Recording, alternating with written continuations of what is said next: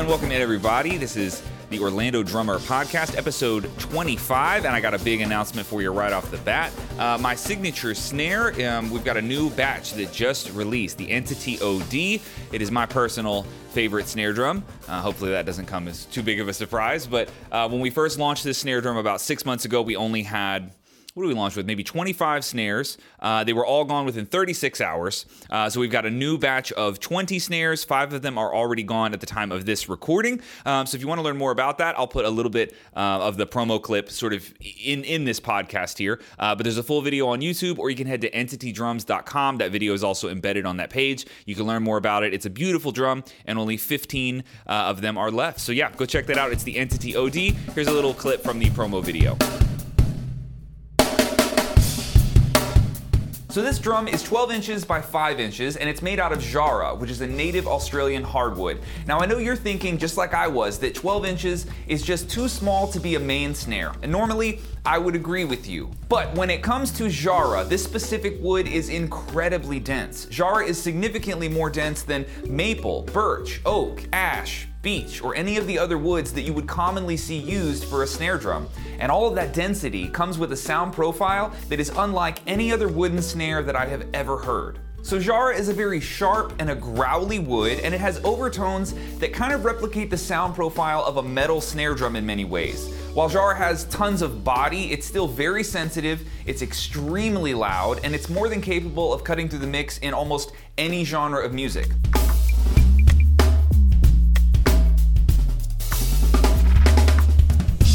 While 12 inches is quite small, this reduced size helps to balance out a lot of the aggressive qualities of the wood. And for me, 12 by 5 is just the perfect size for this snare.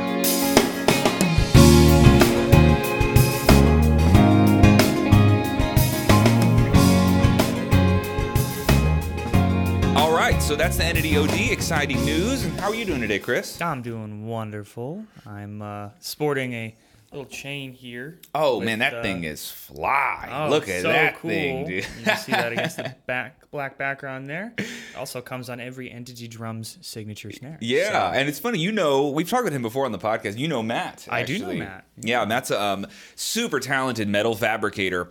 Uh, he's such a weird. He's such a good example of like full blown artistry meets like utilitarian masculine job, Yep. Mm-hmm. right? Because he's like an artist, but also he's going to need to weld a whole bunch of stuff, like Yeah. like day to day, right? He's working with a lot of like heavy, insane machinery and plasma cutters, and it's a so cool, job. So cool. yeah.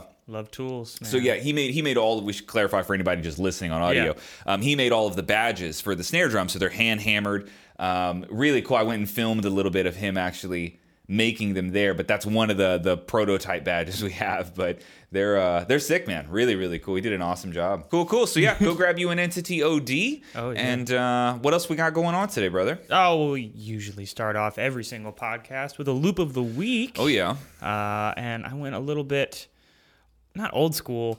I feel like uh, so every October we have what we call Looptober, where we do uh, loop specials on the site uh, and give people you know bundles and get some deals to get you some loops. But one of the most popular loop packs that I've seen, and I get many emails about it all the time, is the ambient. Uh, Ambient, loop yeah, pack. yeah, yeah. And so I went with that. Um, it's a very reliable loop pack, very very fun one to practice drums to. And the loop is slow burn. Slow burn. Yeah, so 70 BPM loop for people Classic. to practice to. Yeah, Pretty yeah, cool. yeah. That's a weird one that I know like super well. I've used that in like a mm-hmm. dozen videos. Yeah, that's three piano chords, dude. They hit hard. Mm-hmm. That's a really, really cool one for sure. And I didn't realize that was part of the ambient pack. Yep. Yeah, the ambient pack was when we circled back and took all of the early ambient loops that we had written and then bundled them together uh, in that pack. That is a really, really cool pack. So yeah, check it out. Here's Slow Burn.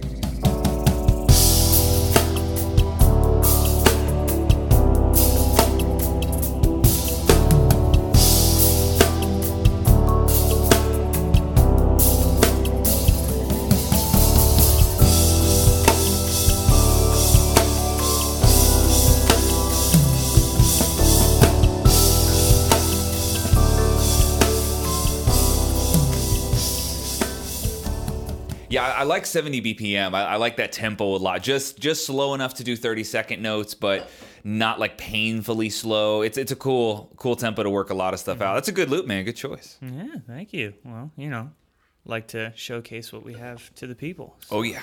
awesome. All right. So, end loop of the week because I don't have much to talk about loops as far as I like playing to them. yeah. there you But go. uh, move on to the first segment of the podcast All today right. player puzzle. Player puzzle. Uh, missed this one. I haven't done this in a bit. yeah. So with so many drummers out there, it's hard to tell the difference, right? So some stand out so well, they're very recognizable. And in Player Puzzle, we'll provide three hints to see if Adam can guess who's playing. Let's see if we can stump him. all right So first audio clip is called Magic. magic. Go ahead and give that a listen. Audio clue number one.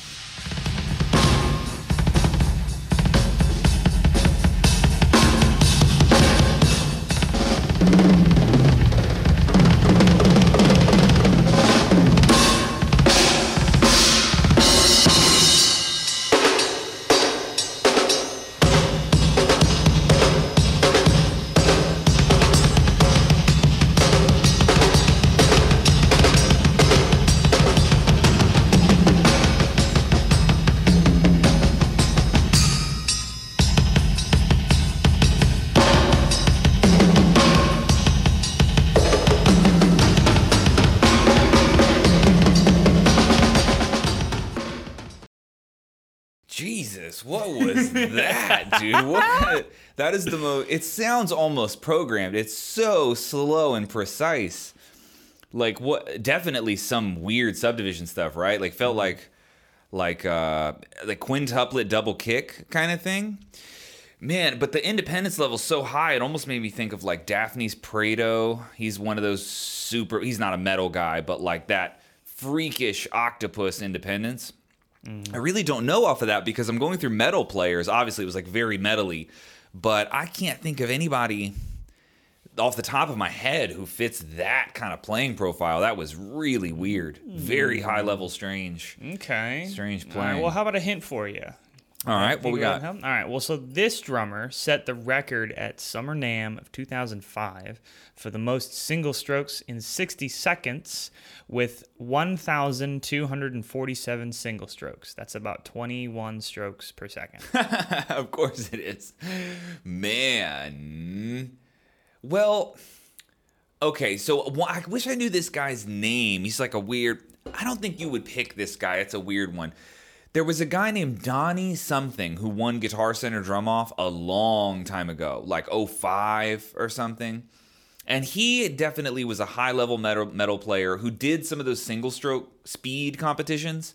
But I don't think it's that guy. I also don't think he's exclusively like that metal. So definitely high level metal player, probably famous. But I don't know, man. It's into like sport drumming when you get into like single stroke speeds like that. yeah. Huh. That's really hard. All right, we got one more one more clue, I guess, right? Yeah. Well, here before before the clue. Okay. What do you think you could do in 60 seconds?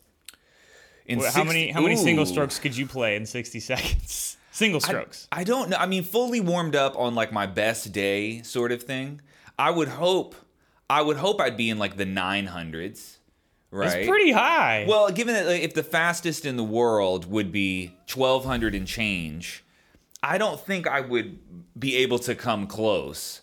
But I also I think it would be speed is one of my stronger suits, right? Not that I'm like anywhere near the fastest drummers in the world. I don't think I would be in the 1100s, for example. I'm not even sure I could break a thousand. But I also know that it that I'm relatively quick compared to a lot of drummers. It's just not something I had to work. I don't want to say it that way. It um, speed comes naturally to me. It's like one of my stronger skill sets okay. But I don't practice for endurance either. So like, who knows what happens at the 30 second mark where it's like, bro, you're halfway done. And I'm just like, ah, that's a lot of single strokes. I'm running out of single strokes here. I don't know. I would I would hope 900 somewhere around there. You so know? at at Winter NAMM 2022, whenever you go, because it's been a few years, and maybe it's time to go. If Mm-hmm. They have the, the if they have the competition. You should do it, and then we'll really like- see. Yeah. Well, I, I don't know. I do think it's in that sport drumming category where like you can you can practice just that and get really good at just that. You could. You could. Yeah, I don't I've, I've think- seen, you've seen those YouTube videos of the competitions. Yeah, weird, right? Yeah, they do match grip and traditional grip. So Mm-hmm. there's two different classes to it. And I think this record was with traditional grip. with traditional grip. So strange. I don't. I feel like I'm. I've got to know who this guy is, mm, but should. should I think every drummer should know who this guy is. Okay. All right. So we do we have one more hint. Yeah, one more hint in the little photo. Oh, it's in the photo here. Oh, On the photo named Magic. Magic. Oh, it's his kit setup. Okay. Mm. Let's see. Oh, one of those freakish symmetry people. Mm-hmm. Super symmetrical. Oh. Okay. Oh I- man. oh man. it Okay. I, I have a guess, but I'm like, I feel bad because if this is the if I'm if I'm right and it is this drummer, I grossly underestimated his playing because the skill level of that first clip was like I don't know, that was more abstract than anything I've heard this guy play. But I do have a guess, and I know I'm in the ballpark, but I'm not sure if this is the guy, so I'm going to go for it. Um, fellow Floridian, snake collector, brother Derek Roddy. no. No, not Derek Roddy. I knew you were going to say Derek for some reason. Um, but no, it is not Derek Roddy. Not Derek Roddy. Okay. It is Mike Mangini. Mike Mangini. Yep. Ah, should have known. We put him. He was on the podcast last time for Swap Steady Shed. Yep. Yep. Man, Yeah. I didn't know he the. God, I've never heard anything that crazy from him is that clip that you played. That, That, clip was, was outrageous. from like a Steve Vai tour he did back in 2001 or 2. Yeah. Um, where he like was soloing and then in the middle of the solo, uh, he's like wiping sweat off of his forehead with like the Rhythm magazine where he's on the cover. Wow, Or, like where he's like the a weird move. um, you know, the main article in the, in the magazine, just out of pure fame. But yeah, Mike is insane. Man, see, I, I would have put him in a little bit more closer to like Derek Roddy, like more of a traditional metal player. Mm-hmm. That was vi- that clip was super abstract, man. That was awesome. Is there a video that matches that clip? Yeah, yeah, yeah, yeah. yeah. You can look that up. It's just like Mike Mangini solo on YouTube. um, Sick. from yeah, I want to see that, man. ago. That was some uh, like Garstka level double kick freedom kind of thing. you know? Yeah, he's got uh, such fast hands. He will just like straight eighth notes with the left, and then like thirty seconds on his Sure, right. sure. It's just Yeah, ambidextrous blasting, all that Yeah. wild stuff. That was a good one, man. you got, you got me for man. sure, for sure. All right. Wow. First win for a while. a little while. Haven't won in a while. All right. Well, I hope I get this next one. Okay. So this next one, uh, the audio clip in the files tab there is called mixed breed. So go ahead and click on that. Mixed breed. Here we go.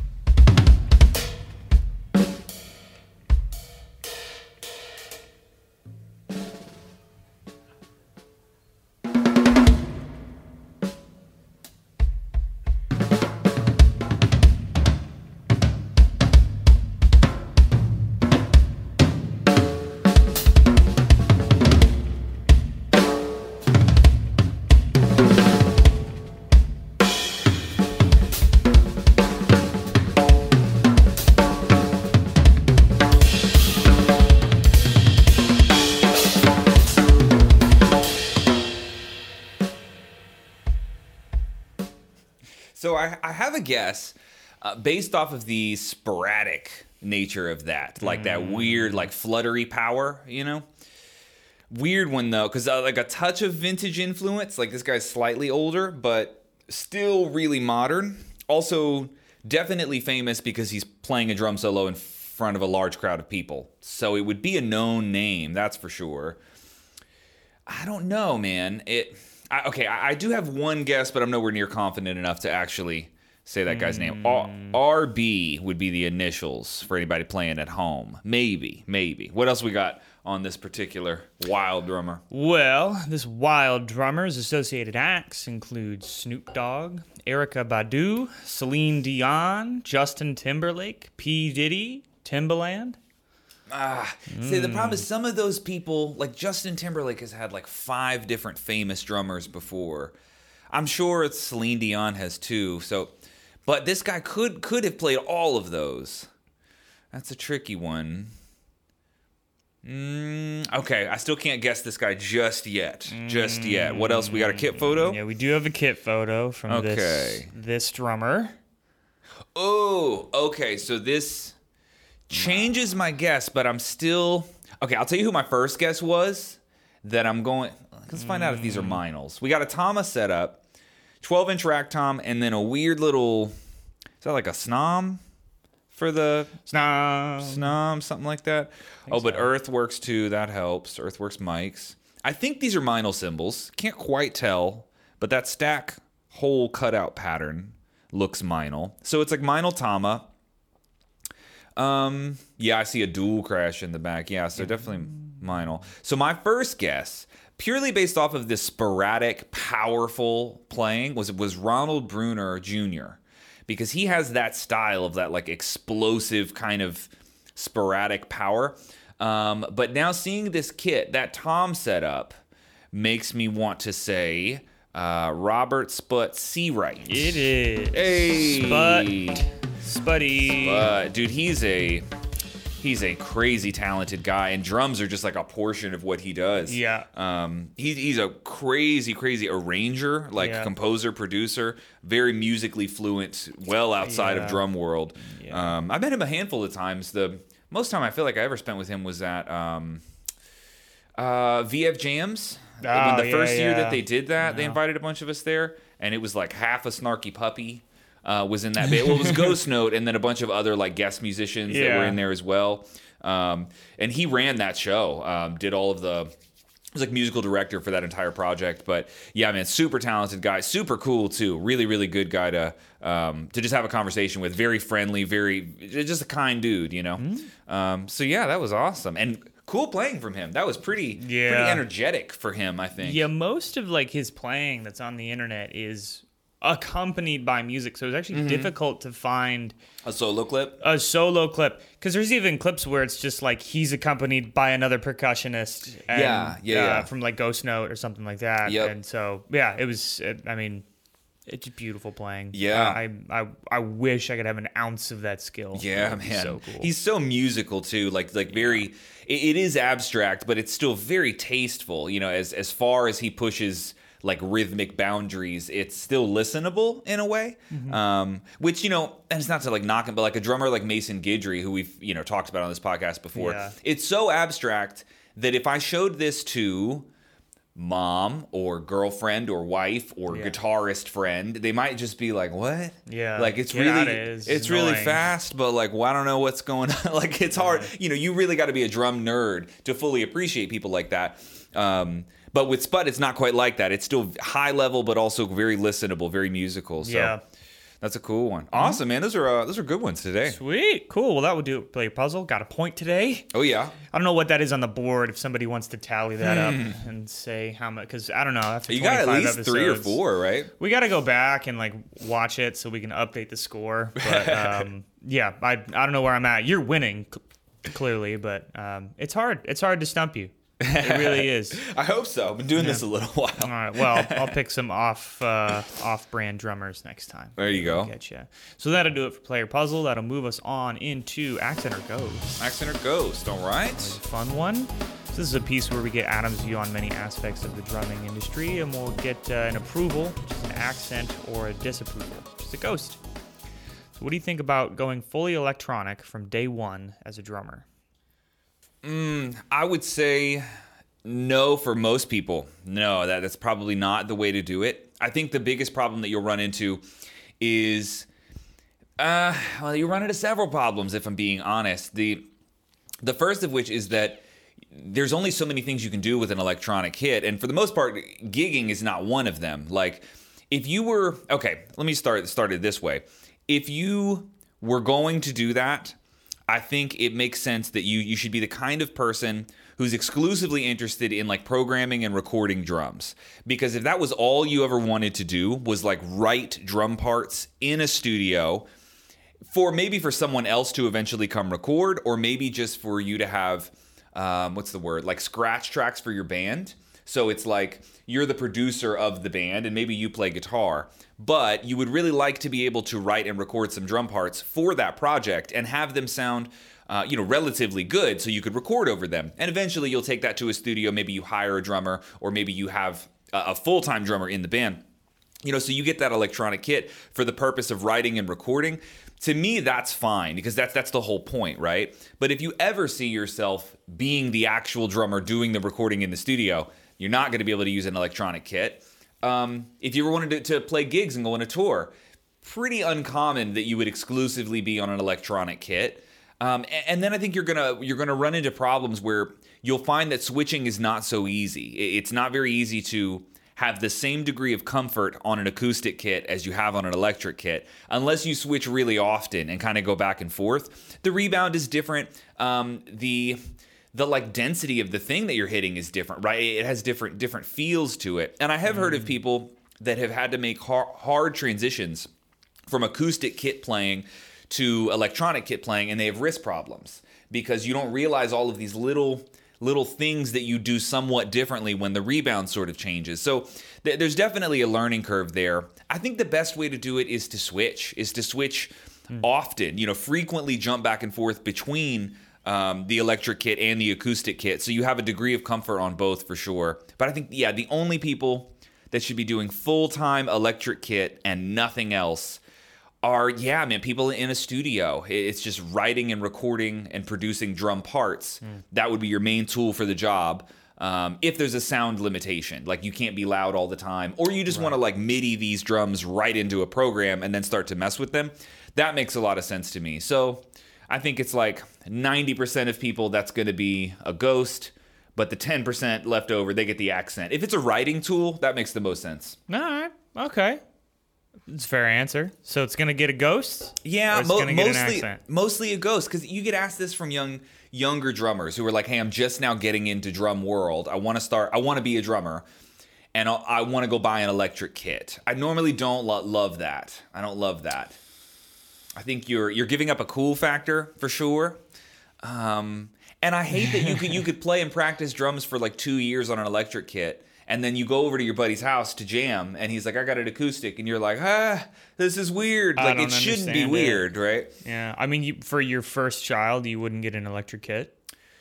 I would day one? No. Day one full acoustic here you go full volume. I mean you got a studio but yeah, you yeah. think like, no, I don't want you like going in there. Da, da, da, like you stay inside, stay in the house. Like, then they just want to do that, and it's loud. Yeah, I don't know. I mean, I've had electric kits before. To be honest, if I if I have a true choice, I can play the acoustic or the electric. I never pick the electric. No. Um, no. I just never pick it. I don't know why. It's always just like not quite what I want to do right now.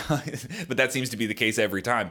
Uh, I, I, never pick it. So I don't know. I think I think it, it should be I'm so glad it's an option. You know, I've been to the Roland headquarters and seen seen the stuff that they had. Like, mm-hmm. it's not just Roland, obviously. There's Yamaha and Alesis and many other brands.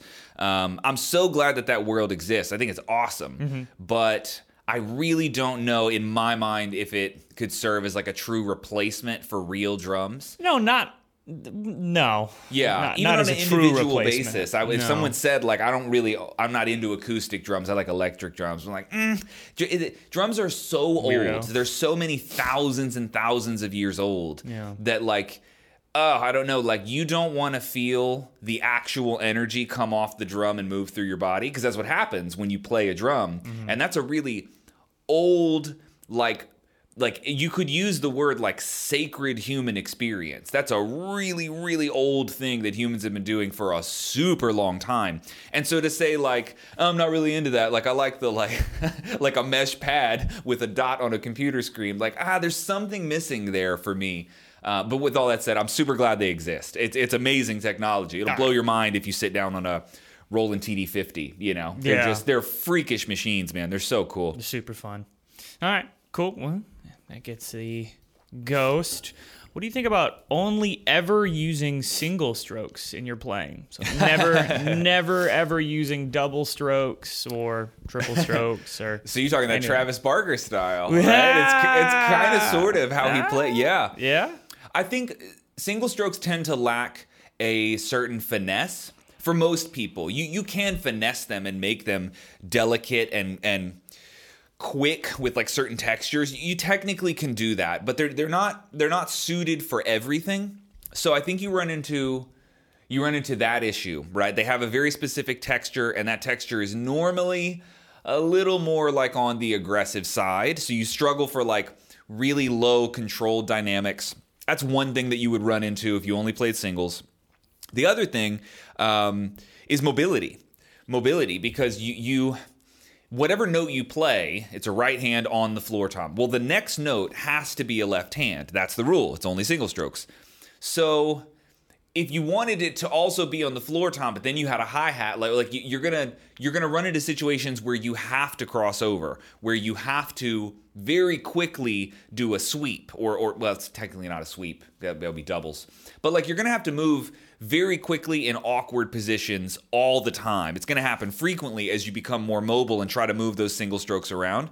So one thing that doubles allow you to do is it buys you an extra note because if the pattern is right, left, left, the extra left that you added, it's not single stroke, so it's not right, left, right. It's right and then two left hands. That extra left hand buys you one note amount of time mm-hmm. to move the right hand to another place. So it gives you like little little intermissions in your playing in which you can move your hand somewhere else more conveniently because I got I got extra time, right? So that that's one of the, the big reasons that you you want a, a wide variety of rudiments to choose from because they each come with different advantages and buying your hands time is one of those advantages. If you can play doubles on one hand it's just an extra note uh, that you can use that time to move your right hand around. Also there are there are accent advantages inside of different rudiments. So for example if you wanted to play let, us just say we don't know what the pattern is but i want you to play six notes.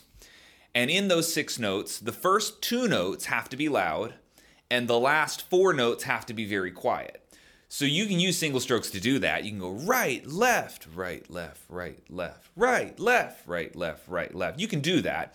But think about the paradiddle diddle. It's it's fundamentally built to make that sound because mm-hmm. it's right, left, right, right, left, left, right, left, right, right, left, left. So certain rudiments are like catered to producing a sound. Single strokes are more like a, it's like the rice of the rudiment world. Like it's kind of like this underneath thing that works for everything. Does that make sense? The it's not the base to a Chipotle it's bowl. exactly. It's not. It's not specialized, right? There's no spice on it yet. Oh, man. It's uh, it's not specialized for anything. It's so it's like that that baseline like template pattern. You know what I'm saying? Would you like white or brown? Yeah. Oh man. Yeah. It's Yeah. uh, Okay. right, That it's- makes sense. yeah, and maybe double strokes would be the brown rice. Like it's a little more something, but it's still you know Double know. strokes of the beans. Yeah, something Yeah. like that. That's a weird analogy. And then Hertas are the meat. Yeah. And then, yeah. Chipotle lesson pack coming soon. you Oh, know I mean? man. we're just building building burrito bowls over here. Um, But anyway, it, it, so to sum it up though, would you ghost or accent only ever using single strokes? Because it sounds like from a fundamental perspective, you should accent them. well, But from any perspective beyond rice, yeah. it should be ghosted. Yes. Okay. I, I I mean, I think I'm going to give it the overall ghost because there is a mm. weird camp of people who, and they're young drummers normally, young punk drummers who normally say this. I've seen this comment a dozen times over the years where they say, like, why would I learn rudiments when I could just play single strokes for everything? And what they don't yet understand is that it colors your playing. You're playing, I can hear that the only thing you're playing is single mm. strokes, right? And you can't change that until you learn more rudiments. So it's one of those things. It, it's like a, technically, yes, technically you can use single strokes for absolutely everything and it will be possible. But it's it's so far from optimal optimal in the domain of mobility, uh, in the domain of dynamics, of texture, um, and even ease of playing. Like it's harder to play some things with only single strokes, even though technically it's possible. Um, yeah, I, I would say I think the people that, that that are in that camp and make that argument, all single strokes, bro. Ah, I, I think there's a lot that you're missing for sure. Yeah, weird to be in that camp. I don't know. Yeah. As soon as you discover double strokes, you're like, oh, there's so much more. Well, there's there's more, but it's also potential. double strokes are hard. They're really hard. So that's why I think that's why a lot of people like really put their foot down on singles. It's like, oh, the easy ones, huh? Like that's what you love. Like I bet, I know. Yeah, Yeah. yeah. that's But they, the, all that to say, there are styles that depend on on that sort of playing. Travis Barker's a good example. He plays a lot of stuff with really fast, powerful single strokes, and it sounds good. So, you know, can be done. Can be done. Okay, cool. Well, uh, usually we only have like two questions on Accent of Ghost, but today I have a third. Okay. It's very, very interesting uh, with a video to accompany it. Okay. What do you think about cyborg drummers? Cyborg, like building a robot to play No, drums. No, so think about the uh, from an anthropology perspective, a cyborg is any you know living organism that uses technology to aid in a task. Oh, so we're all technically cyborgs. Correct. Yeah, yeah, yeah. Yes, Contact from- lenses and spinal fusions. And, cell yeah. phones, smartphones. Sure, they, sure, they, sure. they all help, right? So, oop, um, let me. I'm gonna send you a link here for this video.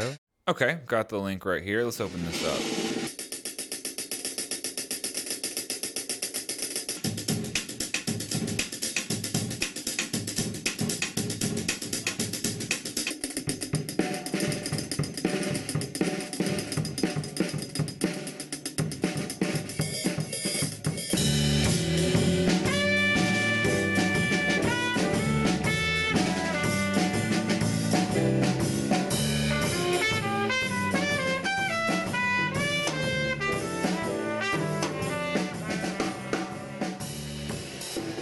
It's sick. I mean, really cool. This guy also he he doesn't have a hand or an arm on that hand, right? Yeah. Yeah. So this is uh, Jason Barnes. Okay. Um, and Jason lost the lower half of his right arm in about 2012. Uh, after you know he got in an accident, uh, and then uh, he approached the Atlanta Institute of Music and Media, uh, or sorry, said build me an arm. uh, well he was actually enrolled there. Oh, Uh, that makes more sense. yeah, okay. and then uh, he was introduced to a couple of people at the Georgia Institute of Technology, and they hatched a plan to build Barnes a robotic arm that would allow him to play just as well as any human drummer. Wow. Or perhaps even better. Definitely better. Definitely better. So, what do you think about? Uh, let's say we we get into a territory where then we just start adding appendages onto humans, Mm-hmm. And we have true octopuses. Octopi. octopi. Isn't there octopi? I think it's Octopi? octopi. Yeah. We have true octopi drummers playing with four limbs, six limbs. just, Yeah. you know, because this this appendage is takes synapses from your brain. Yeah. And translates it into mechanical movement. Sure. So if we were to develop that technology, which we have, Sure. as human beings, even further, I think it it definitely gets well into the technic technological like ethics. Mm. Did I say technological? Technological. Technological. Technological ethics. There's definitely something a little weird there because I you might run into the problem of like a drummer who physically can't play anything but like their mind is developed. So they do understand like rhythmic concepts and their mm-hmm. brain can execute them but their body cannot because they never learned how to do that because they have robot arms right? Or they use a machine to do that that sort of thing. Mm-hmm. This would this would not be too far off from someone who is very good at programming drums and they can write advanced drum parts. So mentally they have the capacity to to understand high level rhythmic execution, but the execution part they can't do with their body. They have to use a machine or a computer to do that. And there's definitely some interesting ethical discussions to be had there. Uh, this guy, uh, Jason Barnes was his name. I mean, he clearly gets a pass because he doesn't have an arm. Like, what do you want the guy to do? Like, of course he's going to use the crazy piece of technology to do it. So it, it's a little interesting in, in that case. I think the line gets crossed when you talk about people who there's nothing wrong with you. You just don't want to practice do, doing this with your body, and you prefer to lean on the technology to execute this sort of thing. But that's a really muddy area because you also can't make an 808 sound without an you know an electronic drum to do that right like so so there's a whole we depend on technology for all sorts of musical expressions all the time um, my whole career is based off that this podcast is based off of that we have to use tech for our expression really often but this is some weird territory so I don't know. I don't know that I can accent or ghost this one specifically because it's so complicated. I mean, this guy gets the hardest accent. Like, bro, you got a robot arm and you can play drums again. That is super sick. But if there was someone who like had never practiced and they were like, I want to be drum, I want to be a drummer, but I'm gonna need to be a robot drummer because I'm not working this out with my wrists. You know, it's like, mm. oh, uh, really? Like that's how you want to do it? It's a little strange, but uh, I will accent the technology because it's just fascinating. You know, mm. yeah. But Alright. it, where it gets weird too is, is it they will always beat humans. It's always better. So right? there's no there's no argument. Like you aren't as good at, at doing anything as a computer could be potentially at least. It will all it's better better at everything. So yeah, that's an interesting one for sure. Mm-hmm. Mm-hmm. We'll see more of this in the future, of course. we will. This is an Oh, old yeah. video too, right? Uh, oh yeah, yeah. You can. 2014. Yeah, Yeah. yeah, a little, little bit old. Weird though. I don't know why we haven't like talked about this before, but all right. Well, when I show up with an exoskeleton, Yeah. Uh, la Elysium, and just kill everybody, that'd be cool. By kill everybody, I mean kill everybody in the drums. Yeah, exactly. Literally murder. People. all right. Well, that'll do it for Accent or Ghost. Cool. Always a fun topic of conversation. Move on to Sleeper Spotlight. Oh yeah. Oh yeah. So in this segment, we introduce a drummer, drummers uh, that y'all are sleeping on. And We get Adam's opinions, impressions, and constructive criticism, if any. First up, we have Stevie underscore drums. That's Stevie Lomangino from New York. Okay. Stevie. Take a look at Stevie. Video number one from Stevie.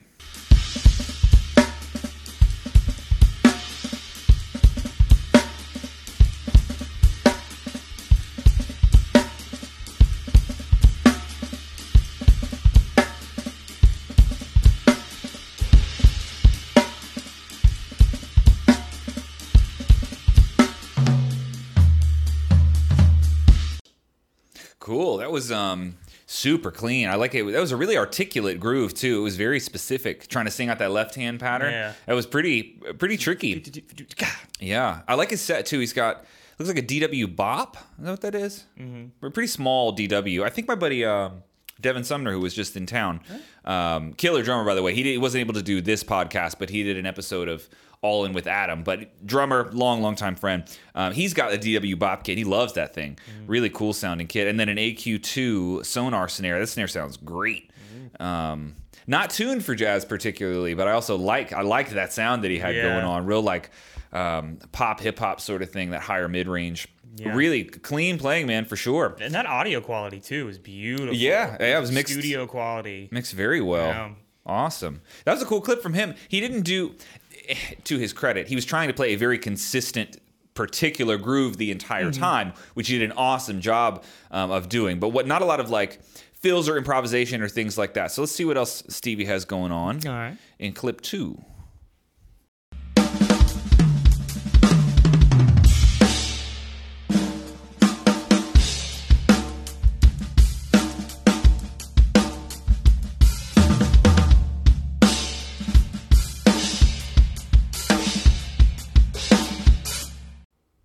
Cool. That was awesome. Very short and sweet, but definitely the exactly what I was just talking about. Like I would love to see more. Like that's what I want to see. the uh, the you're good at picking these clips for sure. You'll pick the the groove oriented ones and then a little more Yeah. um, impromptu, you know, that sort of stuff. That was cool, man. Very, very. I like. I, I, you guys have always heard me talk about this, but I love the exploratory quality that people can have in their playing, where they're willing to just speak freely on the drums. And I want to give you a here's a quick example of like why I like this. Have you ever met someone who the way that they talk seems very rehearsed? I'll tell you where you see this all the time. The corporate world yeah. like uh, the corporate boss comes in and they're just like hey, here's what we're doing today and it's like you're a robot like i'm not, we're not Yeah. you're not talking how a normal person talks we're saying like the corporate vernacular like it, there's only you're only allowed to be so human and then you interact with like a normal person somewhere and it's like it can be very different where it's Yeah. like oh you act like a real person mm-hmm. and a lot of that is like letting letting the guard down so to speak like like speaking and expressing yourself freely and openly and so i like when people have a have the ability or at the very least the willingness to do that on the drum set. Like let me hear exactly what you have to say. I know you can learn drum parts. Like I know you can play this famous groove or this famous fill. Mm-hmm. But that's not super interesting, right? Like that, to me that that's that's not uh, that's not what makes you an interesting drummer. What makes you an interesting, interesting drummer is how your how your brain like expresses rhythm. And so I love when people uh, not only play like those those tight rehearsed grooves like he played in the first clip, but when they do this, like I love I love seeing this sort of stuff too. Like let me hear your voice. What do you have to say? So mm-hmm. that was cool, man. Really clean, articulate playing for sure. Um, and exploratory. You can tell he was trying some sort of weird stuff. Those like snare crash and then crash snare on like 16th notes, like real real quick sort of thing. He had weird snare buzzes in the beginning of the clip. Um, that was a really cool clip, man. Very very expressive, exploratory kind of playing, and I, I really like that quality. So um, that was cool. And yeah. You picked some good clips too, the tight groove and yep. then this sort of thing. I yep. like that. Uh, well, awesome. I like. I only pick these drummers that have this sort of variability in their playing. A lot of the times when you go through posts and Instagrams and, and social media pages of drummers, and you realize that they really only have like one shtick to them.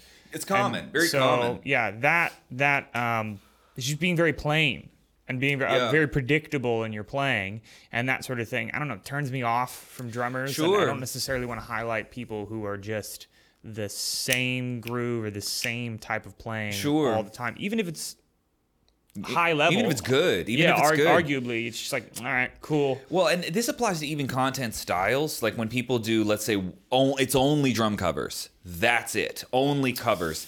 To me, it's sort of like this. Yeah and people people don't like hearing this, but like yeah. that is a that's a dead end road. Like, yeah. are you going to do covers forever, forever and then die? Is that is that the plan? Because it to me.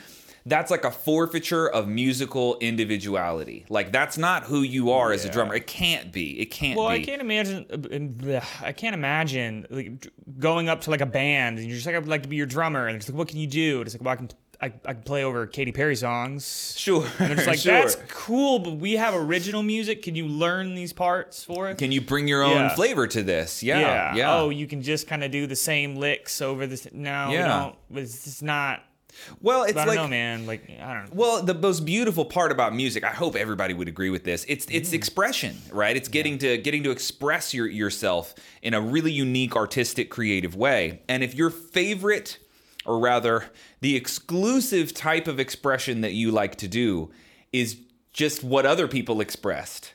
You just like to mimic that in some way, mm-hmm. right? Like, uh, to me, you're it's like you're missing so much of what it is to be a musician, right? That the the true expressive creative core of what musicianship is. Um, all that said, I do think like learning covers. Sorry, we're getting sidetracked on cover, but like I do think that is a really important part of the learning process. Right. But it, I hate when I see ten or fifteen or twenty year drummers who only do drum covers because I'm like, dude, you you should be out of this phase at this point. Yeah. Not that you can't do them at all, but like that can't be your primary interest in playing drums. Is just to learn and recreate what other people have already done. Anyway, we're getting off track. Stevie, you're awesome. That was uh, Thank those were you, good Stevie. clips. Thanks, yeah, brother. Yeah, Give Stevie a follow. Stevie underscore drums on Instagram. He's dope. He makes some awesome content. Hell yeah. And thank you. And next up uh, was uh, someone submitted this drummer to me via email. Okay. By the way, if you have any drummers that you'd like featured on the podcast, you can send me an email at chris at orlandodrummer.com. Yeah. Which this was. And this is Emmy Cui drums. Emmy Cui. Uh, he's a teacher and session player from Romania. Okay. It's very, very cool. So we got a couple clips from, uh, and I'm probably butchering this, Emmy Cui. Emmy Cui. Yeah, All right. That's what it is. Clip one from Emmy. Three, four, one.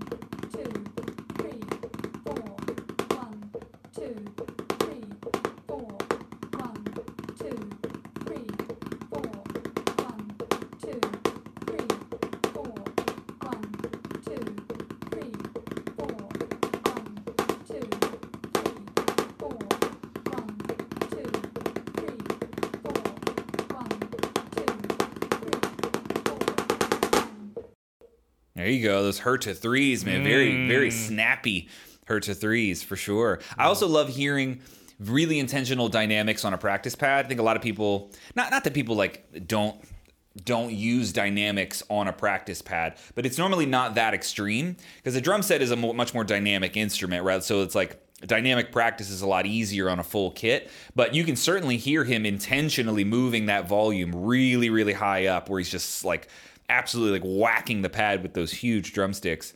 Um, and then you can hear those softer touches, like when he gets into the six stroke roll, the second half of that exercise. Uh, he quiets things down a lot. So, yeah, very cool. Very drum teacher thing to play. That's Yeah. that's for sure. But those Hertas are, are very quick, very clean. And um, yeah, again, I love the the dynamic movement in that. It's not not always common that you see people swell their dynamics that much on a practice pad. More of a teacher thing for sure. So I can Yeah. see that. Very cool, man. That was awesome. Yeah. Let's do another clip from him. Let's see. Clip two.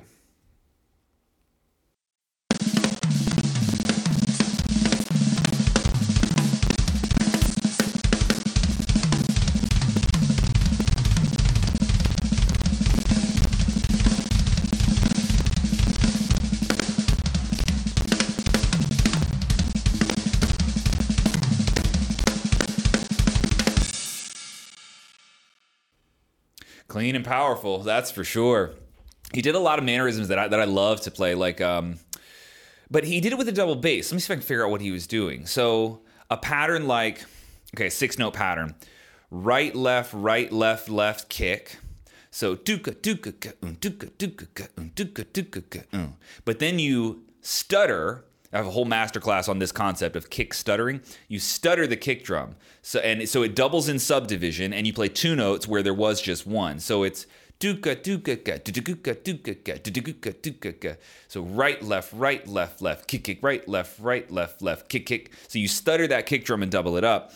But he did it where he it was like three where it was like duka duka ga duka duka duka ga kick kick duka duka right he Could he be stuttering the right foot and then adding in a third on the left? something like that could be right left right i don't know what pattern he used on the kick but it was definitely like duka duka ga duka duka ga duka duka duka that, that was sort of what he had going on there and very fast so like harder to hear if you Super fast. yeah, yeah. But I like that because I never, I don't play double bass. Probably why I never thought of doing that. But interesting that you could manipulate just that little chunk of the pattern.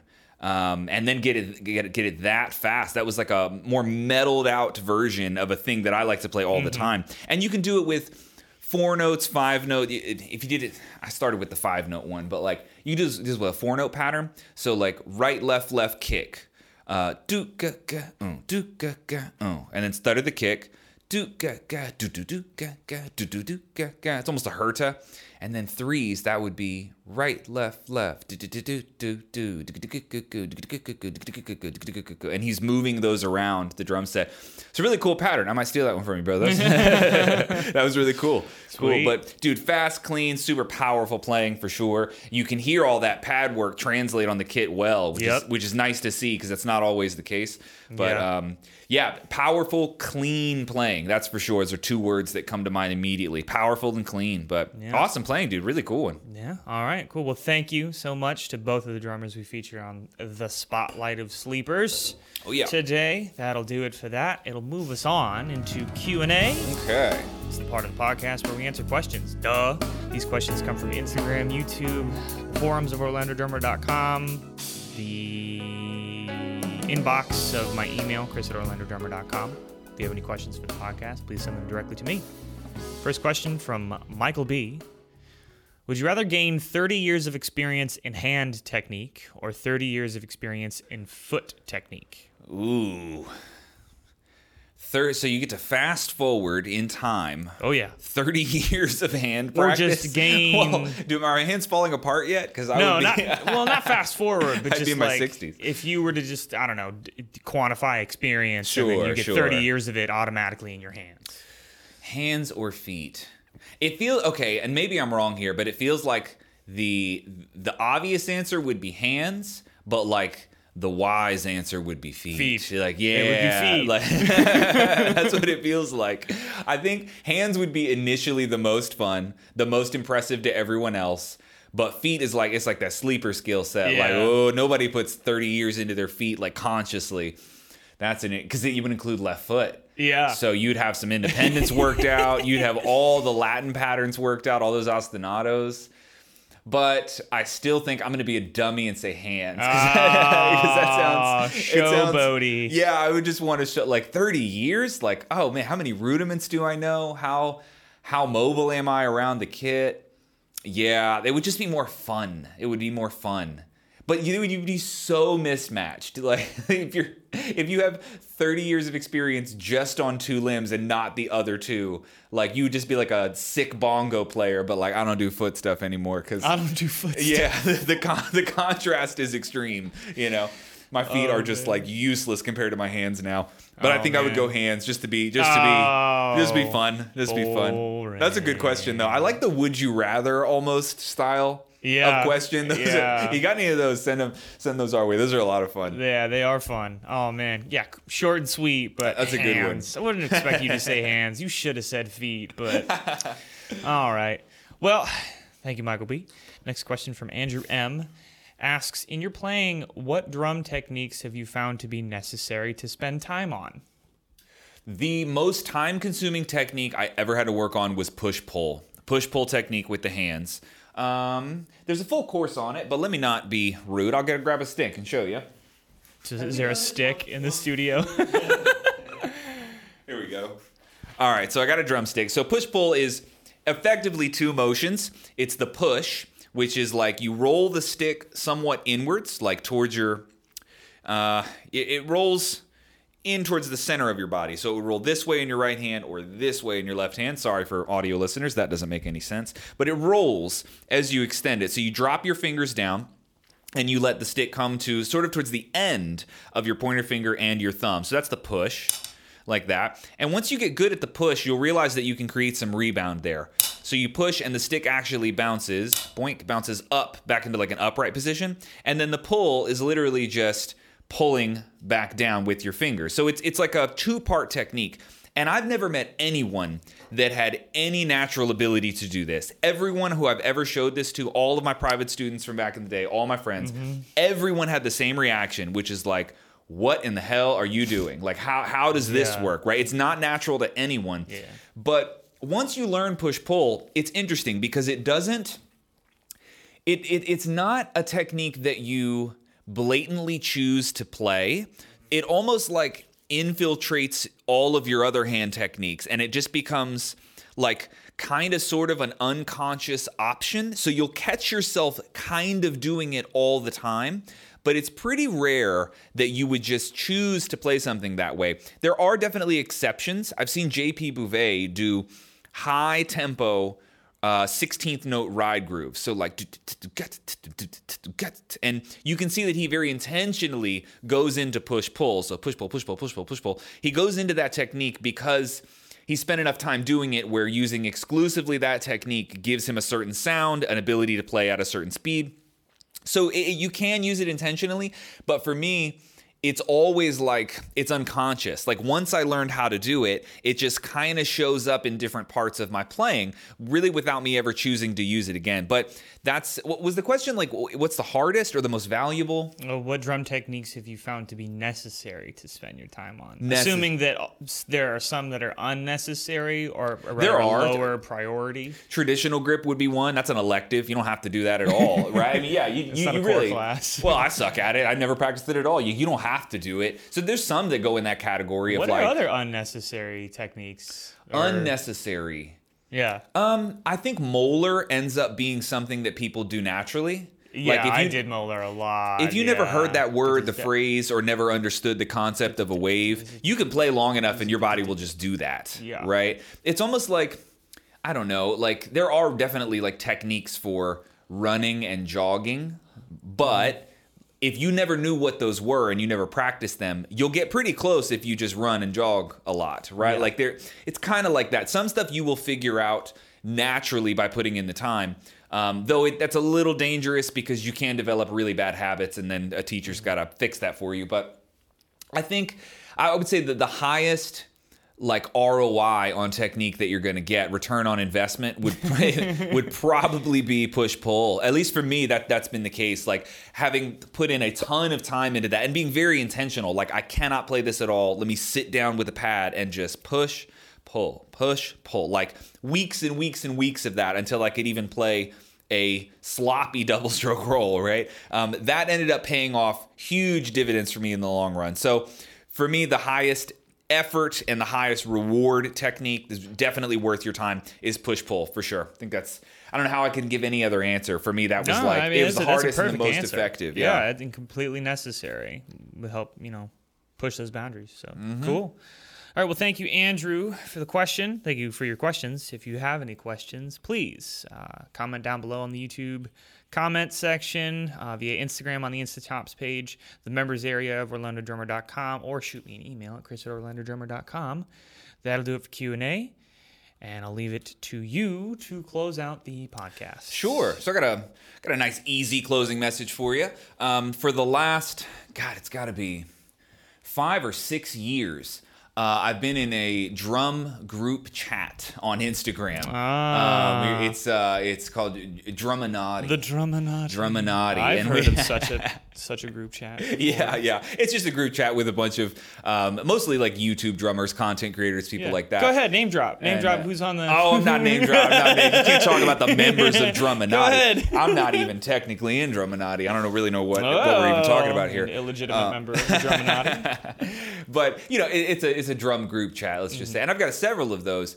But you know, it's funny because I realize, I, you know, I, rather I forget sometimes how valuable having any group chat like that is, even if it's not other pro drummers, just you and some friends, or just a buddy, just having a drum buddy in general. And I'm fortunate to have a lot of those mm-hmm. from being in the drum industry so long. I've just met a, a- a lot of awesome drummers that I'm really, really happy and proud to call my friends.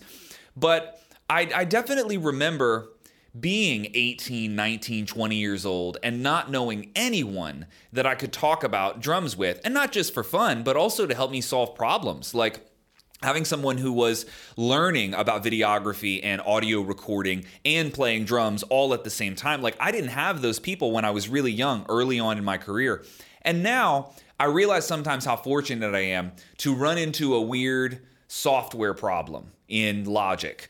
Or I have a question in Final Cut about how to edit a certain thing. Or I'm trying to learn a specific drum part and I don't know how to do it. I get confused or I get stuck. You know, to have this this like team of people who I know I can reach out to and ask for support or advice or to help me solve a problem. That's super super valuable. So if you're listening to this and you're um, a young drummer or you're just someone who's never been that plugged into the drum industry where you started meeting people like this, you know, a, a really good goal would be to find some sort of micro community of people who are doing the same thing that you're doing.